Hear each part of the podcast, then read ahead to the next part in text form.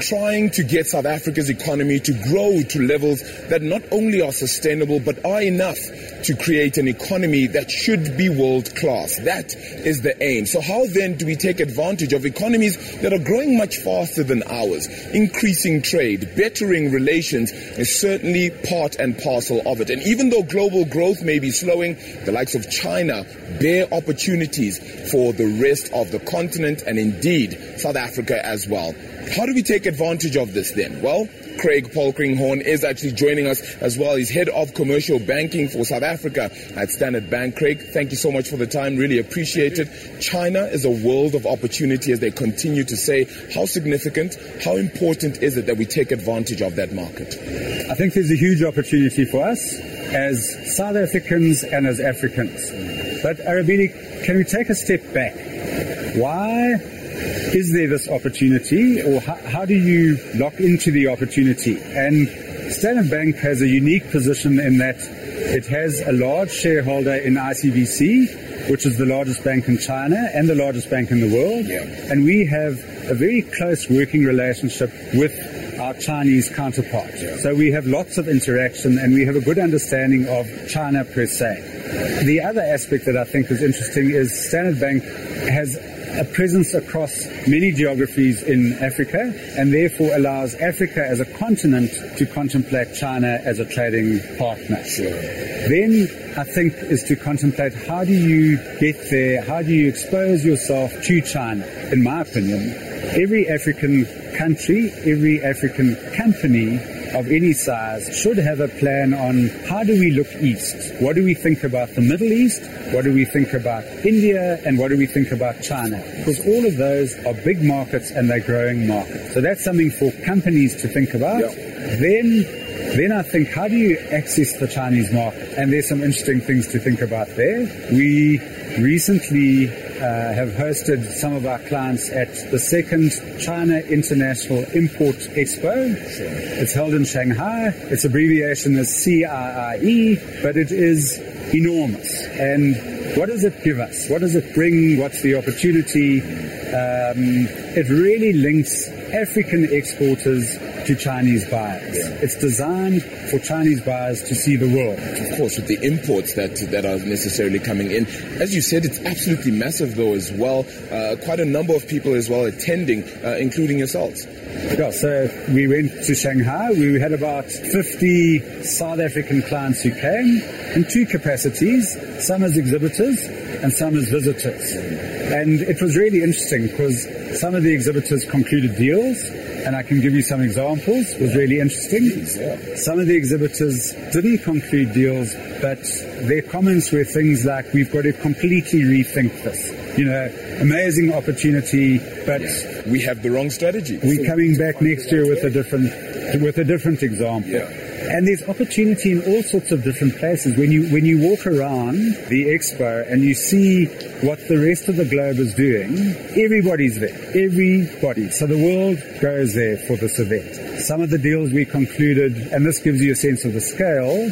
One of our clients found an opportunity to sell 15,000 tons of their product. The question that came from the Chinese buyer was, can a South African provide me with the rest of what I need? They want another 85,000. Sure. So we Same company. Same company, so we could give them 15% of what they were looking for. Yeah. Huge opportunity for Africa. Uh, we're currently grappling with a request that came out of interactions from the from the expo, and this is regard of seafood. Uh, the Chinese would like 100 tons of seafood: abalone, lobster, prawns, fish. All South African faves too.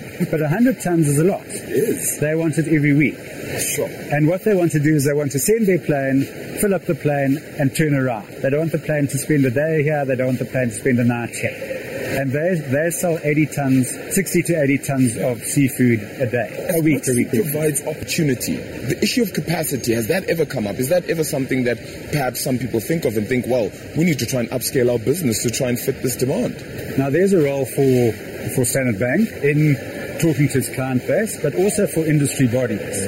So traditionally what happens in a country is producer A will compete with producer B and C to try and get more of the domestic market share. That's, that's all good and well locally, but we've got to think differently around how do we access China. So in the example of 100,000 tons, if you can only supply 15, you're going to have to go and talk to your neighbor and your competitor to say, collectively, can we do 50? Because then it's worth sending from China the logistics or arranging the logistics to get the 450 to China. So very exciting.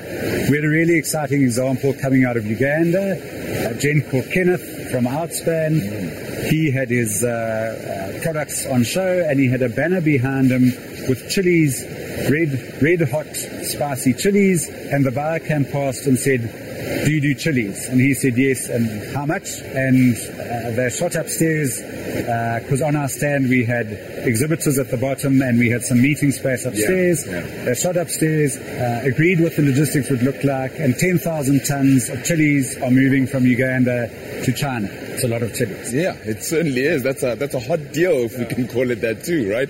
Look, this has all been great because the examples are absolutely phenomenal, right? And you played a massive role as well in trying to ensure that this sort of uh, ex- expo, right, uh, is very successful as well from a South African point of view.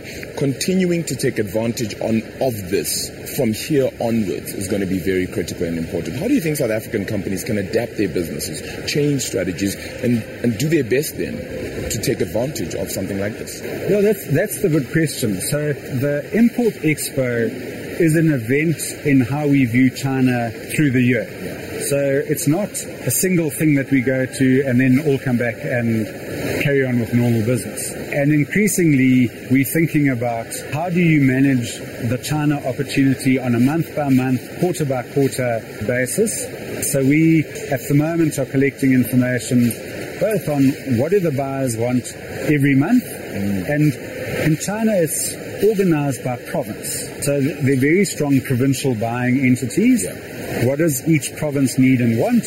What can we uh, supply as Africa? And very important is what are the protocols from one country to the other one? So we can flag that if Botswana can export meat, but South Africa can't export meat, we can flag that there's a big opportunity for South Africa to get those intergovernmental protocols correct so that we can export. Mm. And there's huge opportunity because we have many protocols in South Africa specifically that aren't yet unlocked. Yeah. And that unlock will create a huge opportunity. A huge opportunity that even government can take a part in, right? And perhaps enable an environment that will that will help change things along. Well, the exciting part is if you unlock a protocol for a subsector, Food, food, is of particular interest to China. So if you think about an agricultural opportunity, the Chinese market's so big, it could require a doubling in domestic production, of which all the new production would go for export. What does that mean? Employment, ownership of land, uh, infrastructure, and oddly enough, all that infrastructure can be funded domestically. It doesn't require foreign investment. It might bring foreign investment. It doesn't require foreign investment. We as domestic economy can do that. And that helps government. It will mean in a sector where transformation uh, is required, it creates opportunity through new capacity for new entrants to come. All of that is very good for our economy. Craig, really appreciate it. Clearly, the story is clear that even though the first eight months of 2019 we got uh, exports to China valuing around 91.2 billion rand, this is an opportunity to more than double that, to more than uh, play a role here in increasing uh, investment uh, for South Africa as well as they continue to take interest, the likes of China as well. Craig Polkinghorne joining us, of course, to help us unpack that so significantly. Just how South Africa can take advantage of a market that is seemingly open for business and has waiting for the longest time then as we get to the gist of how trade has been significant and can be even more significant to South Africa's growth.